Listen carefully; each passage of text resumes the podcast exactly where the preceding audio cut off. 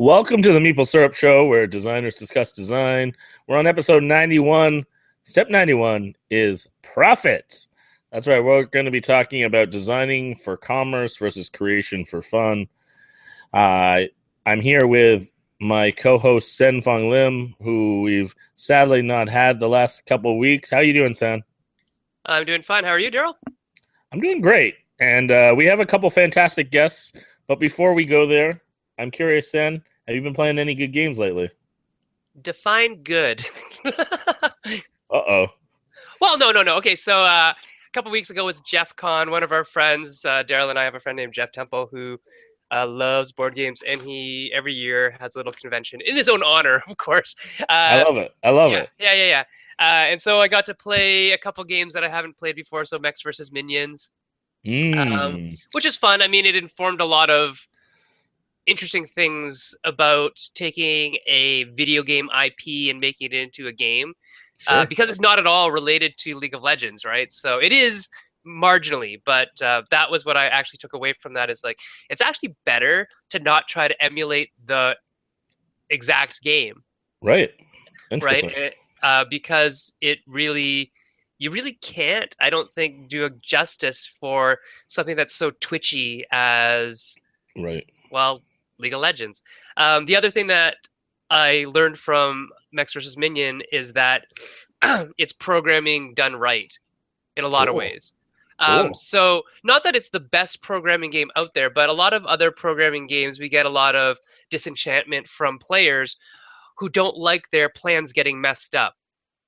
Right? Right. So, uh, like, let's say we're talking Colt Express or the Granddaddy Robo Rally, uh, and you're programming your your machines and your movement and whatever, or your your gunslinger, and you say, "I'm gonna fire my gun," and there's nobody there. Ha ha ha! For everybody except for you, who Right. actually wanted to do something. So the the lack of agency is very high in those games. Yep. And so a lot of people dislike it. But what happens in, in Mechs versus Minions is that it's a team game. So it's a Hmm. team programming game, which actually made the chaos more fun because we're laughing at all of us, Right. you know, not just one person who failed. and so winning is, you know, obviously team based, and that's good. Um, versus, you know, I lost because my programming sucks or because of fate.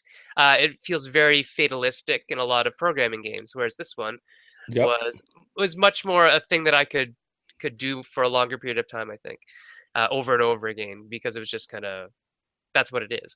Uh, although I will say that it definitely needs the campaign mode in order to keep it fresh uh, because it's very simplistic otherwise. Um, but yeah, great first effort from Riot Games, uh, the video game company that made their own board game, and the minions are obviously beautiful and whatnot. So I look forward. I to hear a nice them. insert. Oh yeah, very very nice insert made by our friend Noah Adelman uh, at at uh, Game Trayz. Um, I also got to play Mystic Vale finally. Uh, Mystic Vale is a, a good mechanism that I don't think is fully realized in that game. Um, I didn't care what anybody else did ever because of the way the game plays. Um, right.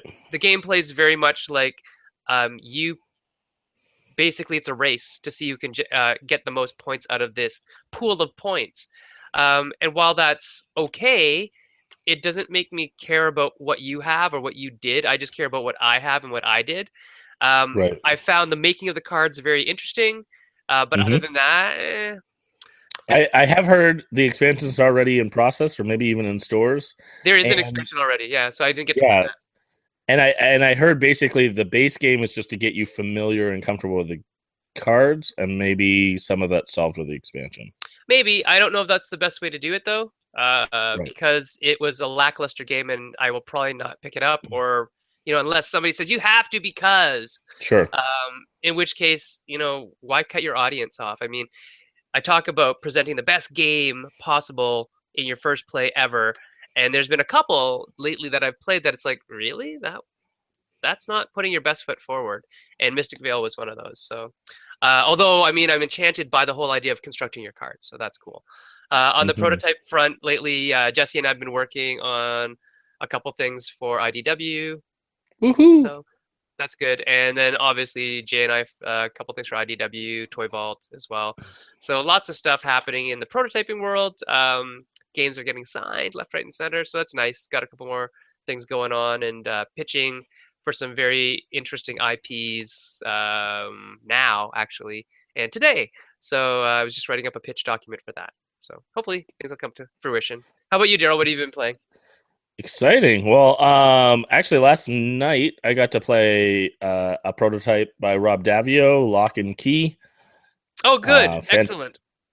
Really good. Uh, co-op game, really fun. Um, I'm, have you I, read the comic book?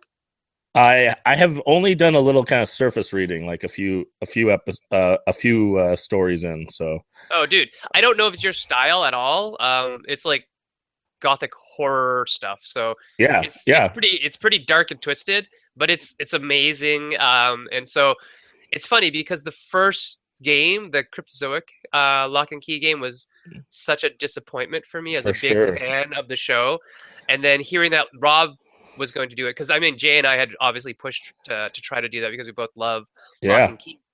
Um, no, but when Rob got disappointed. It, you oh, not at all. I, I, was in fact, I was in fact even happier that Rob got to do it. And uh, I mean, uh, do you know that Rob like lived next door? No. To, like yeah, like so. I I'm pretty sure, and Rob can correct me. Rob, if you're listening, correct me. Um, that Rob and the King family are like next door neighbors. That's hilarious. Yeah. Cool. So yeah. Or at least yeah, well, Joe, Joe Hill and Rob were friends in childhood. Gotcha. Super fun. Well, yeah, so that was solid. Um, got to play some other stuff that I can't talk about yet. Um, then uh, I'm trying to think of published games that I played recently. Um, I play. Oh, I played Kevin Nunn's uh, Dragon Tides game. oh right, yeah, yeah. I saw that Lee. on the show. Yeah, was it good? So fun. He has this oh, really okay, clever, good. really clever counterattack that's built into the dice so that when you roll your dice to do your attack, you assess and then right away you assess like a counter attack off the same dice roll. Super oh, clever, super fast, and it feels then like this little like, oh yeah, oh, oh like you just got this like back and forth that that happens really nice. So, uh, well done by Kevin and Luther uh, yeah. on that game. Um, and highly recommend people try to track it down. Uh, it's uh, it's a lot of fun, very thematic. Uh, so if you're looking for you know a skirmish game that's got some great thematic integration, uh, highly recommend that one. And, the miniatures are nice. Oh, the miniatures are great. Greenbrier did the minis, and uh, they did a great job with them. So right, right, right. And then uh, it's yeah. Artistic Justice that Artistic published? Justice is the publisher. Right. So um, also, I just want to give uh, uh, just a quick uh, shout out, some sad news um, that we just heard about this week uh, the passing of Donna Balkin. Uh, our prayers and thoughts are with Jim and the family.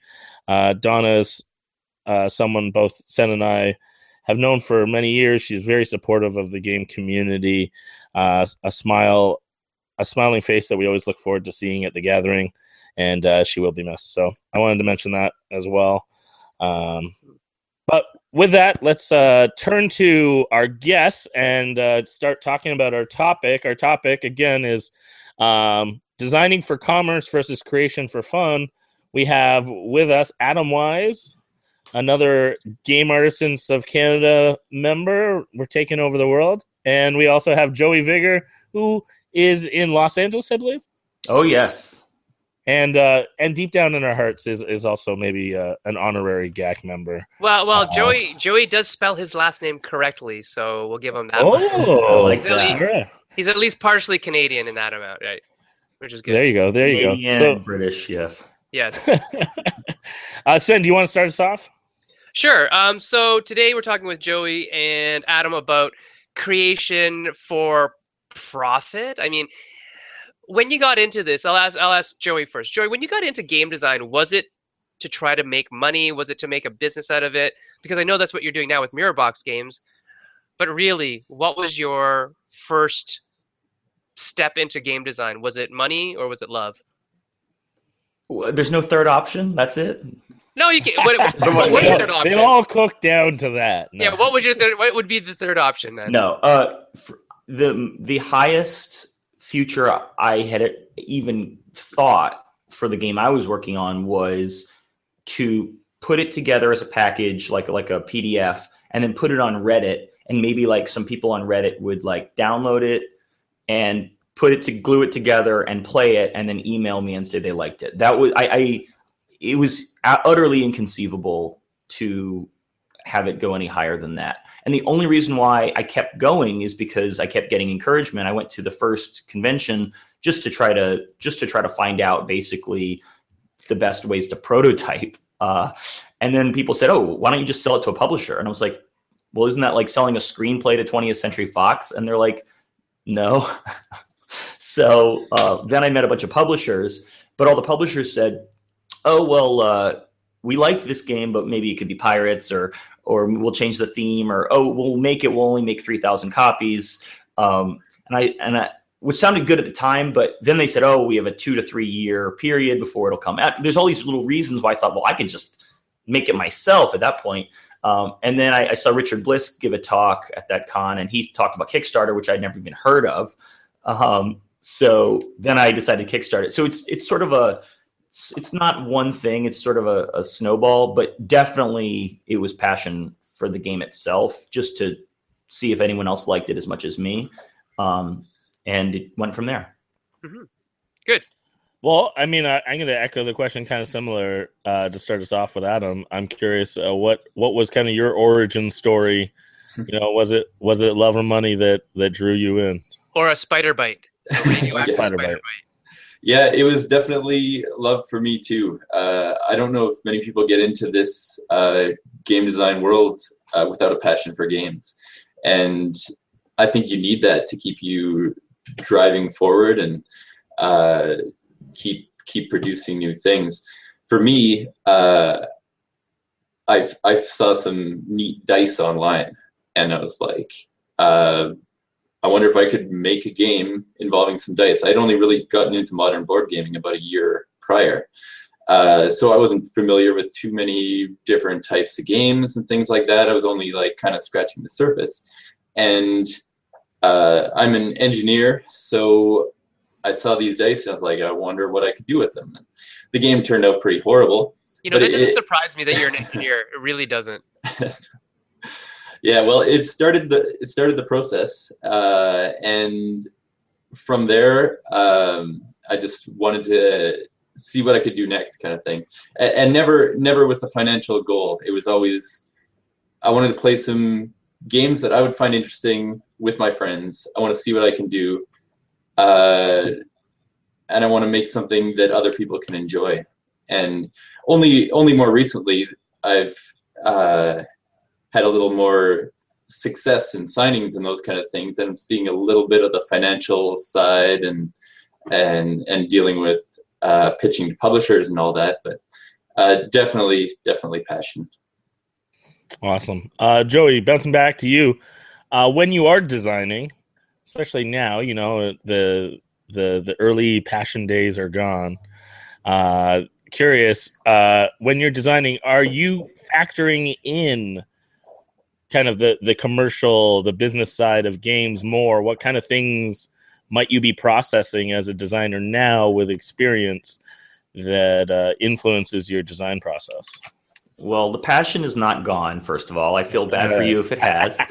um, uh, my but my key to that, I will say though, is that I don't focus on more. I mean, I fo- I work on a lot of projects at, at once, but I don't really lose sight of my sort of primary, my favorite, my most important project at the time. And I have a whiteboard which has, you know, basically in order the ones I'm most passionate about, and I keep the passion at the top, and all the ones at the top I've noticed uh, always are ones that I'm planning on publishing myself. Um, so I forgot the question. Does that come close to it? Yeah, I like it. I like it. Adam, did, did you want to add something to that? Uh, yeah, I, have got an example with one of my designs recently called Leper Leprechauntractors, and it's uh, like a game where you build rainbows. Uh, your leprechauns working in the leprechaun uh, in the rainbow factory, and you're building rainbows using blocks, big wooden blocks, and it's an awesome component, and it feels really great but it's kind of cost prohibitive and it's not something when i when i took it to origins no one was really interested because it's a whole bunch of blocks. It weighs a whole lot. So recently i've taken an initiative to make it more palatable more publishable uh, change those blocks into flat chipboard. It, it doesn't feel as nice but it, it's more down the commercial route. The game's the same uh, but yeah it's an example that I've done recently. Absolutely. Yeah, there's there's one uh, experience I've had which is pretty ongoing, which is basically I will design thinking of myself first, thinking I want to publish this myself, and then it'll get to a point where I'll realize, you know, this isn't quite the kind of thing I want to do, or it's a little bit not up to the quality that I would want to do myself. So I'll just pitch it to basically a bunch of friends, and at this point, all my friends are game publishers and designers. Uh, and usually, if it's going to be a project that they're going to buy, and I've, I've sold maybe four games now, but it doesn't necessarily mean they're ones that you can go to a retail store and buy. Um, usually, that's money I just assume I'll never see again at that point. And the only reason why I even do it, I even push it off on them, is basically because I'm not going to pursue working on it more, unless they want to pay me to develop it or something like that. Fine, but uh, it's basically like taking all the all the screenplay pages that sit at the bottom of your your drawer if you're a writer and sort of just mailing them to the New York Times or something or, and seeing if somebody wants it. And if they want it, fine. If they give it back without doing anything with it, fine. But I try to value my time more and more as time goes on and uh, focus on the projects that I'm passionate about.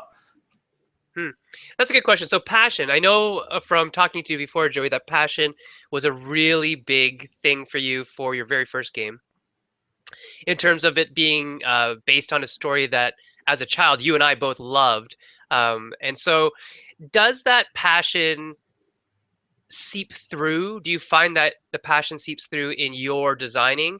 And if so, how does that affect sales of things or the profit, the end of the profit for things where, um, you know, if the other people aren't as passionate about it? And is that why you self publish? I mean, there's a lot of questions there, but go ahead. Uh, so yeah, so I make my living as a designer, which may seem crazy because if you if you Google my name or look on Board Game Geek, you won't see much. Um, but the the truth is that I have contracts with two different companies that hire me part time as basically as a developer and designer for their projects, and I also run Kickstarters. And you know, once the Kickstarter is fulfilled, I, I can make money off that. Um, so passion is an interesting question.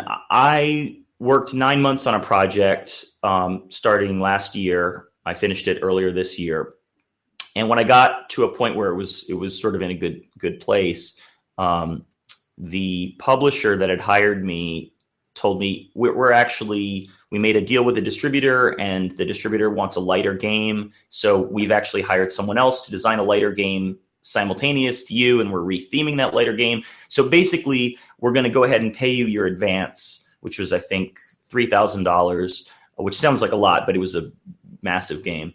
Um, and uh, but we're not going to publish your game but they still wanted it. And we basically had a deal they were going to publish it. So and it was for a theme that i couldn't have done anything with it you know on my own. So i was going to take the money and say okay well i'm passionate about this game but there's nothing i can do with it. And I spoke to a lawyer and he said oh just so you know if you take the money if you take the the the the advance it's basically just a buyout. So you can sort of walk away from it and and assume that that game is is dead in the water. And i could not accept that. So i sent a polite email to the publisher and said i'm going to take this game re reimagine it from scratch using all my mechanics. You you can't use any of my mechanics in your in your game.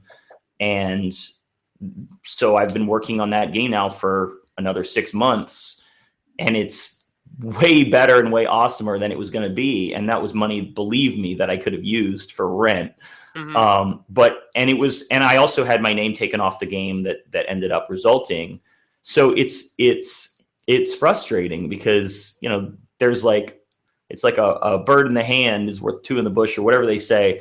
But ultimately, um, you know, there was money right here, proof, you know, definite money. And then there was this total question mark of passion and probably little to no money, or maybe millions of dollars, right? And I always went with with the passion, and uh, there was never any real question about it. I never regretted the decision, but it's hard to make those yeah. decisions. Yeah, those those are the tough ones. Adam, what about you? In uh, so I know that things are just starting to get rolling for you in terms of contracts and whatnot. Have you ever had to say no because of how you felt about the level of passion or interest that was being invested in your game? Um, I haven't really been in that kind of situation yet at this point. Um, I, I'm kind of in development with two different companies on games that'll be coming out early next year. Uh, and I, am involved in the development process and uh, have have say in how the publisher wants to change the game uh, at this point, and that can be uh, a little tough when they're they're messing with your baby a little bit. But uh, both companies I've been working with have been really good. Uh, but you tend to want to protect what you think is the way the game should be, uh, and, and all this work that you put in. Um, so I don't really have as great an example uh, speaking to that, but uh, I I don't know where I'm going with this. Uh, that's fair. Actually, I, I, I got a bit of a follow up question with that. I am curious as you're pitching games and going around and getting to know some of the publishers is a factor for what are some of the factors that you're processing while you're meeting these publishers i mean you're pointing to a couple examples where you were where you're involved. Is that something you're looking for? What other things are you looking for while you're pitching a game? Sure you want a yes but what else are you trying to to get mm-hmm. to know from from the publisher? Yeah definitely. Uh, i definitely want some involvement. I want to have say during the process because I feel I feel very helpless. This this game that I put so much work into, uh, just having no more say uh, from that point forward. Another big thing for me is uh, the publisher's current collection of games, uh, and and and like what they do, what the art looks like. That's a big thing, uh, and as well. Recently, I've been considering a lot uh, the timelines for a lot of publishers because I tend to put out a lot of games during a year that get to a pitchable state, and it's a it's a big factor for me how quickly a publisher can get something out to market. Uh, so so the timelines. If I sign something, it's it's a little frustrating for it to come out two years later because a lot of there's so many games coming out these days. It's so many new things can come out and have similar ideas. There's symmetrical design going on, and then your game is kind of not novel anymore. So uh, timelines are a big thing. Cool, cool, great stuff. Uh, jumping to Joey, I mean, I uh, I saw a smile with the timelines of like two plus years with publishers and such. I'm curious. I mean, you you took you've been involved with publishers, especially often in the background. But in general, what are you finding from your experience are realistic timelines? A, if you're going to run everything, and B, if you're working with a publisher, because you, you kind of wear both hats. You you've kickstarted a lot of stuff, but you've also right. worked with publishers. Right. So the reason I laughed was because in 2012 or 13, I was pitching Chaosmos to several publishers, I think at the GAMA Trade Show or something.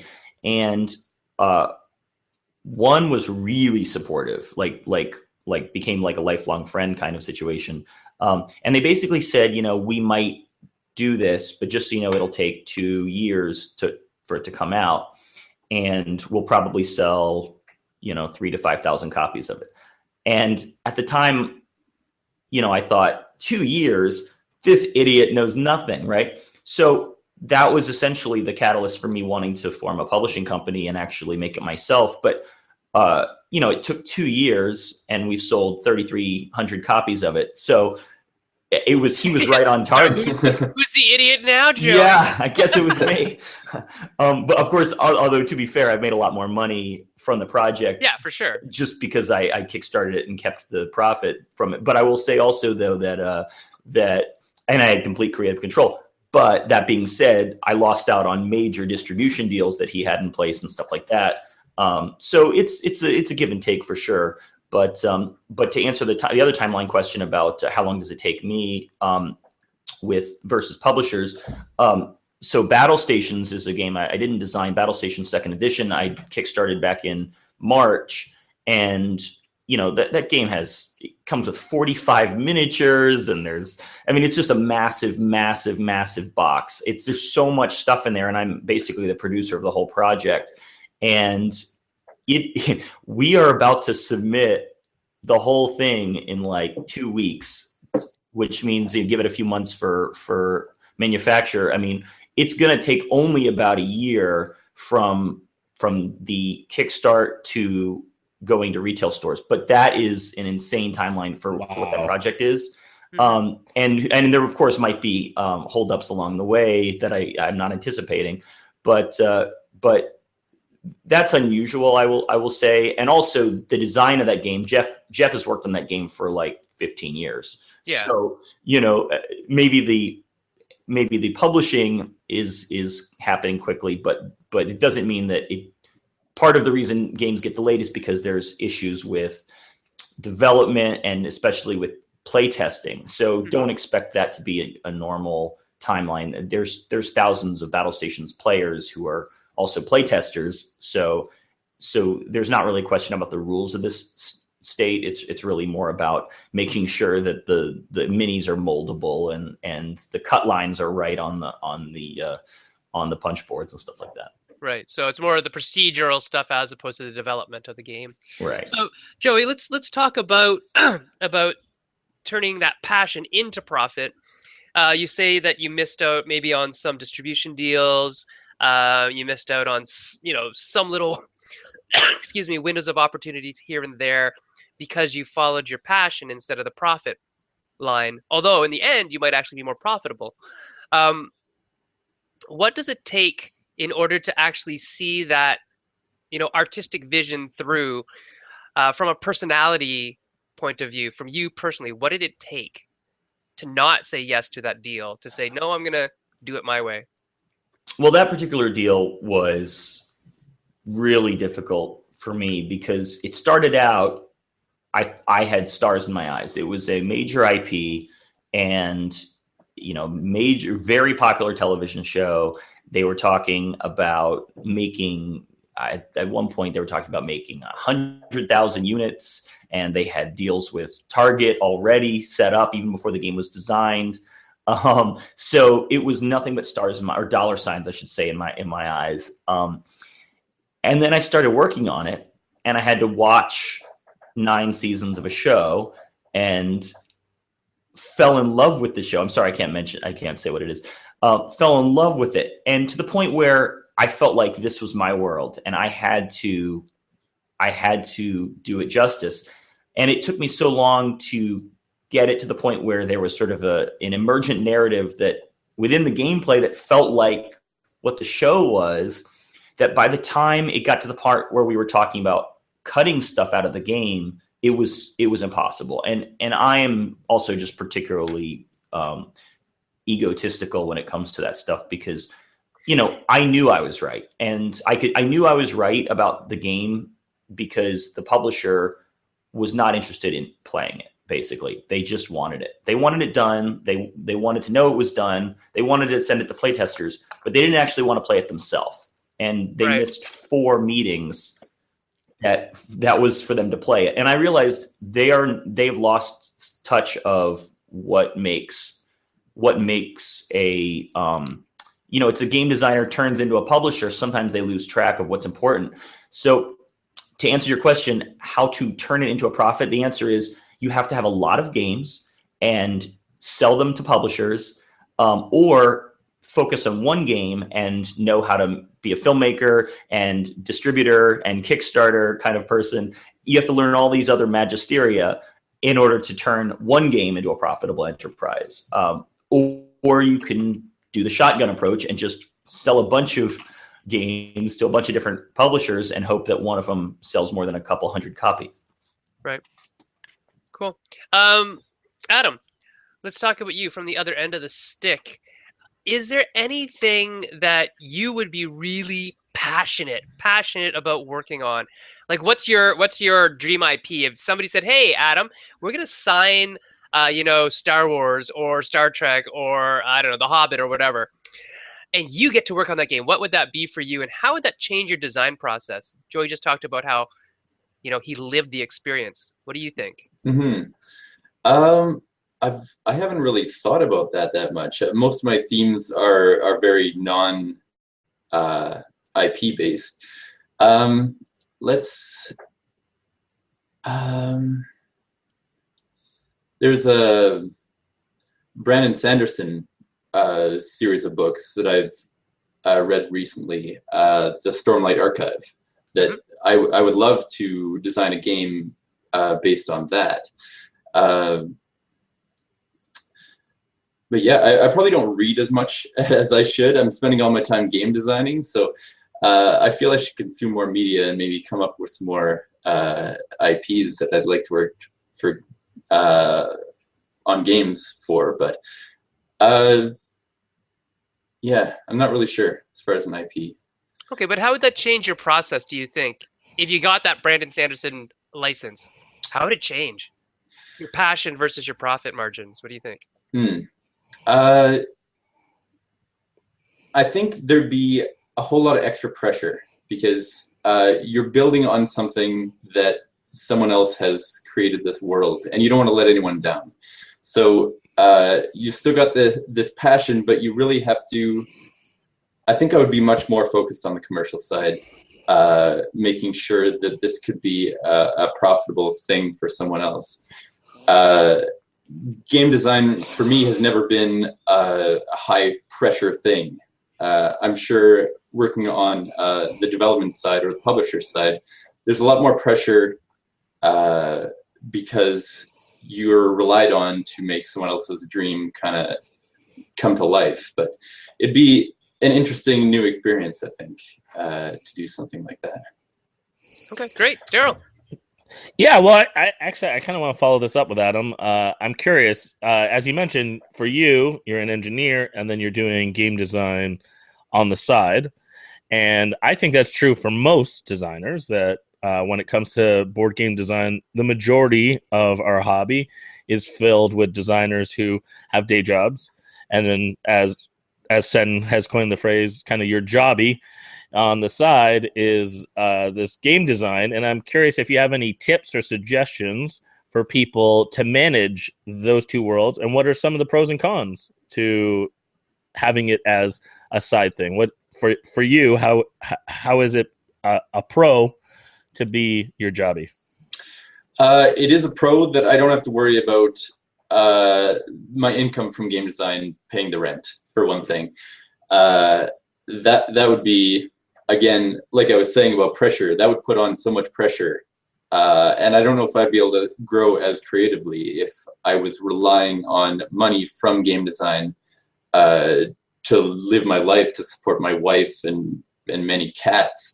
But uh, my my wife has very graciously offered that if we wanted to downsize and uh, start renting a, a small house, we could rely on her income. I could do game design, and that would that would be incredible. But I, I don't want to put that kind of um, pressure both on myself and feeling guilty for having to rely only on her income. So. Uh, yeah, it, it's very handy to have a source of income outside of game design, uh, especially being early on into this into this journey. Um, I've got one qu- quick question for like Sen and Daryl. Uh, you do a lot of co-designs, and uh, how do you have you considered like now that more of your income is coming from the game design world, uh, how do you find co-designs? Have you considered doing more solos just to get bigger piece of the pie? Uh, well, for me, uh, the piece of the pie is pretty irrelevant. Um, not that I'm independently wealthy or anything, uh, but I've got a really good job, so I don't really mind having more people involved. Um, as I get older and, and, supposedly wiser, I recognize that I have limitations not only in time but also in certain areas of skill, and that whoever I co-design with has added that indelible thing that I would never have thought of that made the game the game. Um, and so, no, for me, uh, co-designing is probably the way that I'm going to go as long as I can. Uh, I know that Jay, the guy who I co-design with most often, wants to do some solo design and just designs on his own, which is great and good for them. Uh, it's just not necessarily something I'm aiming for particularly. If something happens along that I'm so invested in it that I can do it all myself, I'll do it. Uh, but so far, nothing has really come along that I've been uh, you know, so against somebody helping me with it that I wanted it all for myself. What about you, Daryl? Yeah, I mean, I, would kind of echo the same. Not that I have a nice paying uh, day job, but uh, I do. I am kind of following the approach that Joey was mentioning before about quantity. So, for instance, I I work with lots of people in the hopes that I can design and make a lot of games. Uh, and for me, working with people is a catalyst so that I feel like I'm continuing to be creative and working with different people inspires me. They, you know, at times when I'm not carrying the ball, they are. So projects are continuing to move. And so for me, I find even though I'm only getting half, I truly believe that I can make two games in co-design faster than I can make one game by myself. So because of that, I and I just enjoy the process. I think for me, uh, it, it, makes the most sense to to co-design on just a practical level with my current strategy of trying to design quantity. Um, I I do want to point this question to Joey though, because uh, he he's tackling things in a, a different way, in that he is doing quantity often behind the scenes, but also then working on uh, one or two projects at a time and really getting those projects to a great place. And I want to meld it with a question from one of our viewers. David Tomei uh, asked the question um, if I, um, where is it? Do you have a profit point or goal in mind that helps you, you know, with your, for your year plan? Like, do you set targets or are there certain things that you need over the course of the year um, to make, you know, the the design lifestyle possible? Well, uh, yeah, I have targets. I hear that. Uh, um, uh, I mean, with with the big IP game, I did a cost breakdown based on all the crazy uh, promises, based on how many copies Target was planning on ordering, all this stuff, and and it seemed like within within the next two years, I would have sixty thousand dollars of income from this game alone, right? Um, I ended up making zero on the project, so that was uh, that was a surprise. Um, but but but again, um, I also do uh, a little bit of design and development work. You know, it's not much; it's a few hundred dollars a week, but from a couple different um, publishers. So that is enough to just scrape by. I don't I don't you know I don't have a savings account or anything like that. I'm I'm totally um, what Adam was saying about the the terror of he doesn't have the terror of trying to make a living off this. That's that's my daily life is the terror, but um, it's okay because I have a credit card, and when things get bad, I live on that. And then when things get good, like back in March when when I brought in, you know, two hundred and some thousand dollars, uh, things get good again. And um, and so um, there's a way to to function. It you know, I don't recommend having a family uh, to support or cats because the truth is I can barely feed myself and I live on potatoes and beans. So David has another question. Um, so Joey, you've walked away from a couple things uh, where the profit or your your artistic vision doesn't match. But have you ever walked away from something where the profit isn't just isn't worth the effort that you know you're going to have to put into that and how often do you see things like that uh, this is this is uh, I can give you an exact cost breakdown of an example of that. Uh, so I designed a game called Gods and Secrets, which I'm super excited about. It's this light little card game, um, and in fact, I ended up uh, getting a co-designer for for the latest version, John Perry. Um, so I talked to the publisher, and the publisher just told me straight up, just so you know, um, we're planning on making 1,500 copies of this game unless the IP it's based on just blows up and does really well, and which I think it will do. But if it doesn't, that's 1,500 copies.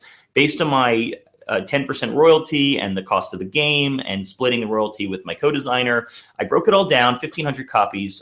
So for a game I've working on for almost a year now, and I this is the 18th version, I'm going to get $825, and I'm not walking away.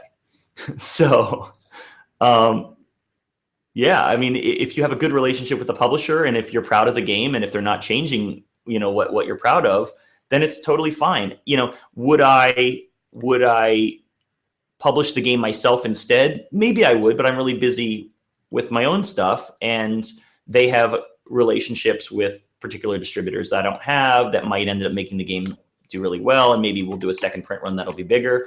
But as far as guaranteed profit, that's that's about it. But it's okay because that I, I look at that part of my life as a hobby. Okay, good. Um, Adam, so Matt Dunstan from the UK, hi Matt, by the way, um, is questioning, you know, does the perceived commercial success of a game become a consideration for you in terms of what to prioritize in your design time? Yeah, definitely. I've had uh, little kind of designs that I've worked on on the side over a long period of time that I don't think will be particularly commercially successful. They might be hard to pitch. Uh, I have the perception that a publisher might not be really interested in them, and so they're kind of kind of off to the side. If I come up with something that I think really could be a hit, I'm spending most of my time focusing on that. Obviously, uh, if I can see something blowing up, it really adds to the excitement and and my process. I pour all my time into this, and and, and it comes down to passion again. Uh, I guess it's tied into the commercial as well in this case. But if you can see something really blowing up, it it'll increase your passion for it.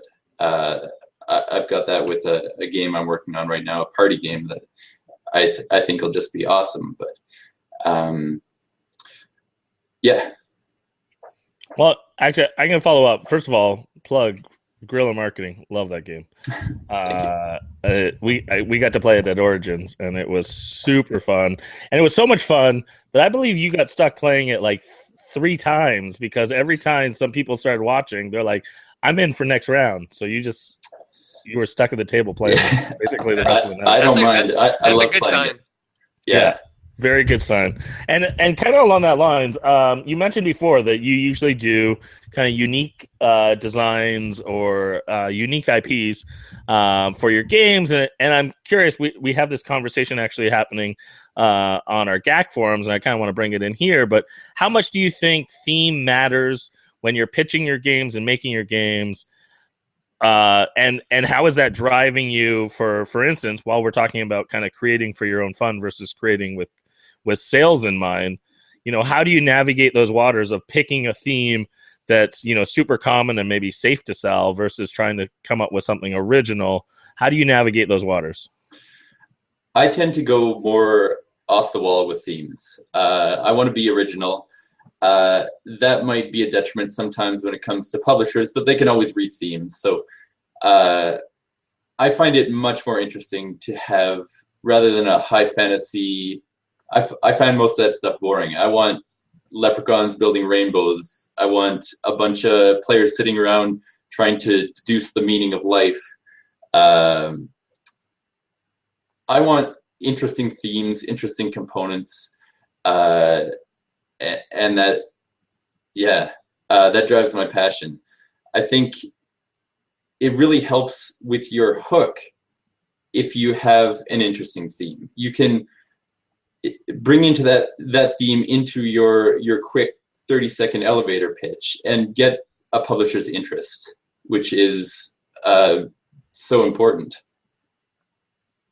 Absolutely, uh, uh, I would echo that for sure. I'm curious. Uh, I, we have another great question from Matthew Dunstan. I want to point this to Joey. Uh, he asks, "Do you think, as designers, your efforts in promoting your games in any way, social media, whatever your connections, do you think that influences sales? And how much of your time do you devote to that specifically, promoting and encouraging your games and their sales?" Yeah, I don't have a lot of experience with this because unfortunately, even the games I've sold, most of them haven't come out yet. Um, but I am positive that the answer is yes. And especially if you're passionate about one game. And I've noticed that if I go around at a convention and I see a small publisher who has one game and their entire booth is one game, I am way more likely to remember that game than if I go by the Stronghold Games booth and they're pushing 20 new products, even if they're by celebrity designers. Um, honestly, I personally remember that that one game being pushed, and if I see that person at the next con, and if I see that person on Twitter, honestly, for me, um, when, you know, if they kickstart a game or if the game gets sold to a publisher and it comes out, um, you know, I'm going to buy it, or at least I'm going to know about it. So I think the answer is yes, but it really has to do with being passionate. You can't just promote it in a sort of uh, generic way because people see through that. And honestly, people are too busy to care about most games that come out, especially if it's not a celebrity designer or there's no reason to trust in the game. Um, just be passionate and don't have all of your updates be the same thing. It can't be, remember, the game's being kickstarted on this date or the game's coming out on this date. It's got to be, here's another video talking about strategy. Here's a video talking about the different factions. Here's a video talking about where I'm trying to get my mother to learn how to play the game. I mean, it doesn't matter what it is, you just have to be passionate about it. It does make a difference. Is it going to be a difference of a lot of money? Maybe not, but it's going to be a difference that's going to be worth it. Okay. So for love or money, let's talk about money for a second. Advances. What, Joey, do you think is a decent advance?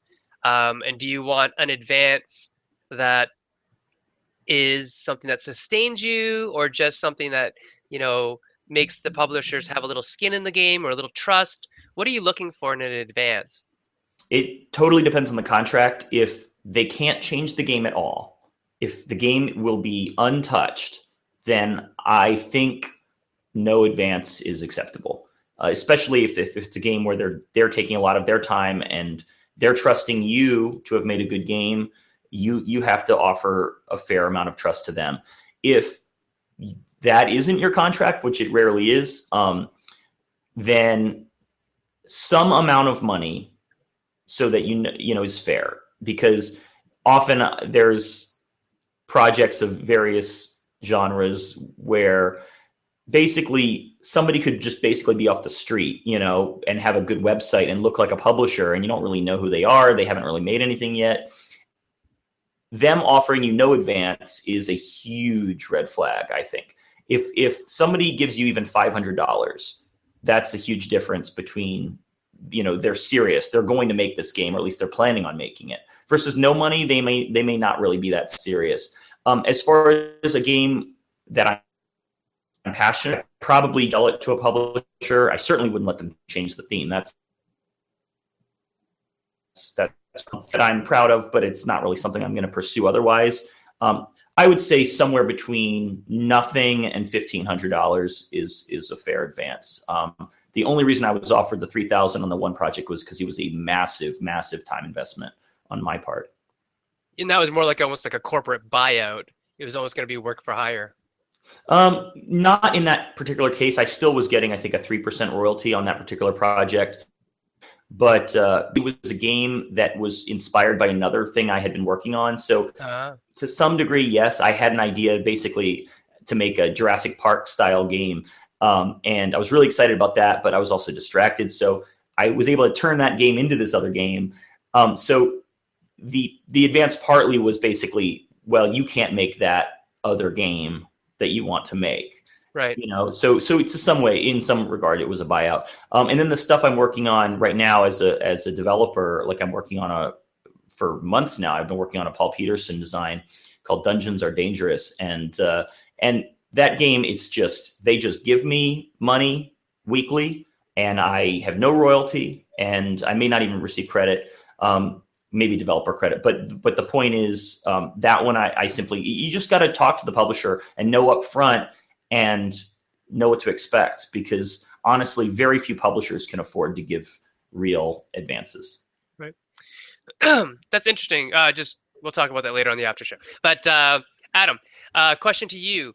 Oh cow we're uh, we're we're getting close to time. But my question I wanted to ask you is because we talked about this a little bit in the uh, before the show even went on air was um, promoting yourself. So the idea that you know there's love and there's passion involved, and then there's money at the other end. In the middle, there has to be some sort of promotion of your goods, marketing of your stuff. How much do you do of that? Um, in terms of using like Twitter and whatnot. We had talked about that before, so go ahead and see what you think. I haven't gotten into Twitter very much. Uh, I know I'm tagged in your Twitter post there. I don't tend to do much on Twitter other than retweet jokes and stuff, but I should get into it some more.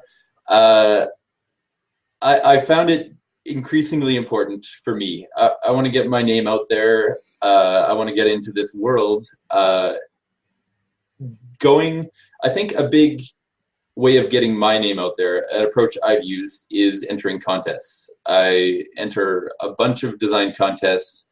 I've been a finalist for a whole bunch now. Uh, one of my games won the Ion Award in Salt Lake City this year. And that was a huge jumping off point for me because it got my name out there. Uh, Cypher got signed by Mayday Games while I was down there. They also signed another of my games. Uh, so that was my first two signings right from there uh, the the press releases from the Ion Award again gets your name out there into the internet world. And I had uh, a publisher contact me asking if Cypher was available. It wasn't at that point, but then they took another of my games, and that one got signed. So. Uh, getting an online presence and getting your name out there is huge and that's what i've been working on over the past year a lot, trying to get to conventions and, and meet people and make these convention uh, make these connections that I didn't have before. I had all these uh, what I feel are quite solid designs building up, but I, I didn't have that network, and so I hadn't had any signings. And and now that I'm uh, meeting these people in the industry, uh, it, it's been enormous for me. Very cool. Very cool. Well, we're starting to run out of time, but I want to squeeze in uh, one more uh, audience question, and then we'll get into our traditional last questions. I'm going to jump to Joey on this.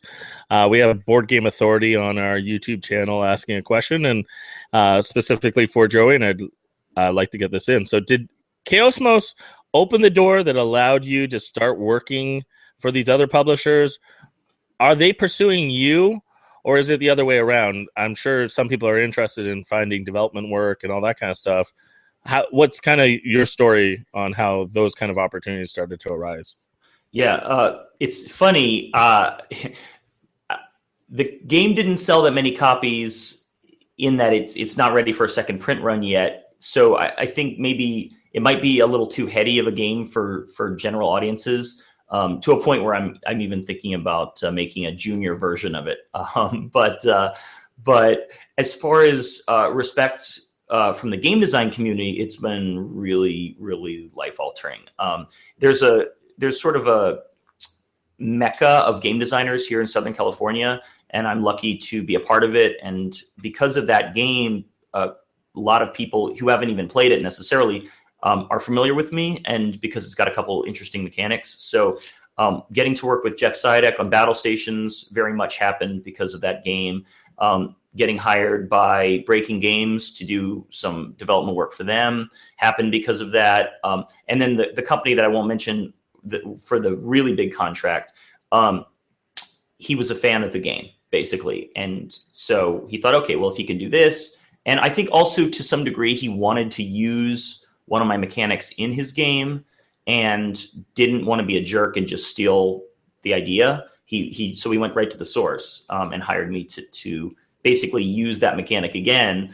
Um, and I thought that was really classy at the time uh, to hire me. Even the project didn't work out for various reasons, but uh, so yeah, definitely. I think if you focus on one game that's really special and put a lot of work into it, it, it will pay off in ways you don't necessarily expect. And as far as getting hired as a developer, um, to some degree, you have to seek that. I mean, I don't really, really necessarily want to be a developer at, on anything. I want to be a designer for my own stuff, but but uh, when it comes, you know, when it comes to the first of the month and it's time to write a check to your to your rent, it's nice to know that you have a little bit of safety net there from uh, from helping uh, develop games as well as design.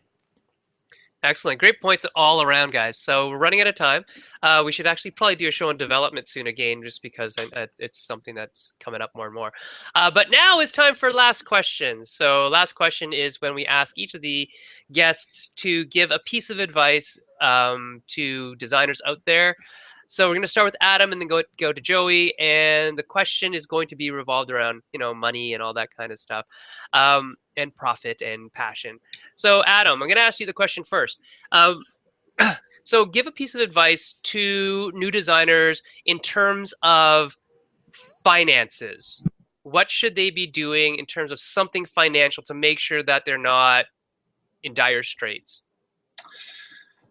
Uh, for for new designers, uh, don't invest too heavily in your prototypes. That's that's the biggest thing. That's such a money sink. That's something I did a lot, especially early on. I still do it at times. Uh, spending too much making your game too pretty, uh, it can be a downfall both financially and the fact that you've got this really chromed up game that looks great, and maybe people are reacting to the to it more positively than they should. Uh, it's kind of a smokescreen for the design maybe not being as solid as, as it as it might be. If you've got a game that's a bunch of pieces of paper cut out, it looks horrible, but people love it, then you know you've got something. Good advice. Good advice. And Joey, same question to you. So, what's one piece of financial advice that you give to new designers or even experienced designers? Well, yeah, I'll just briefly to say on the prototyping, I would say if you're experienced enough to know that you know to, have a little bit of experience pitching and and know that your games aren't terrible then i would say do invest when you go to a convention to pitch to publishers in having your prototype look good. But other than that when you're playtesting certainly not. Um, as far as the other thing goes i will say um, don't count on any money at all to ever come in from your game. And that will be a good place to start with your planning for your game because, um, you know, with Jeff, for example, uh, with Battle Stations, you know, he was going to make that game whether he made any money on Kickstarter or not. And so to bring in hundreds of thousands of dollars was nice, but the truth is he he has overseas deals for his other games, Lifeboat and stuff you can't expect to make a dollar. If you expect to make money off of it, especially these people, they watch these Kickstarters that blow up and they think that could be me. No, it can't. You know, it can't. It, exploding kittens happened because somebody had worked for free for 10 years promoting something else, you know, which led to that. So no, like assume you'll make nothing and then if it does well, or if it sells a couple thousand copies, or even a couple hundred copies, um, always plan to make a game crafter game first and get it out there. And if a few people buy it, then then consider yourself a massive, massive success as a game designer. Great. Well, you heard it there, folks. Uh, thank you, Joey and Adam, for spending time with us. Some great uh, insight and some stories hopefully that inspire and encourage you on your journey as you design and try to make games that people can enjoy and love. A little plug for next week's episode. Hopefully, uh, we'll have Matt Fantastic and Amber Cook, and we'll be talking about how to make a brand as a designer, uh, which I think ties out of uh, some of the points we had this week. If you have any questions or uh, comments for our guests, I'm sure you can track them down. You heard uh, Adam's going to hopefully be on his Twitter a little more often. And uh, I know you can reach Joey. Uh, he loves uh, a good chat, a good debate. So uh, feel free to pick their brains and get to know them. They're great guys, and uh, they, I, I think, are a couple examples of the next wave of designers that you'll be seeing lots of games from. So. Until then, keep playing games, making games, and I look forward to playing your game someday soon. Have a great day. Thanks. Thanks.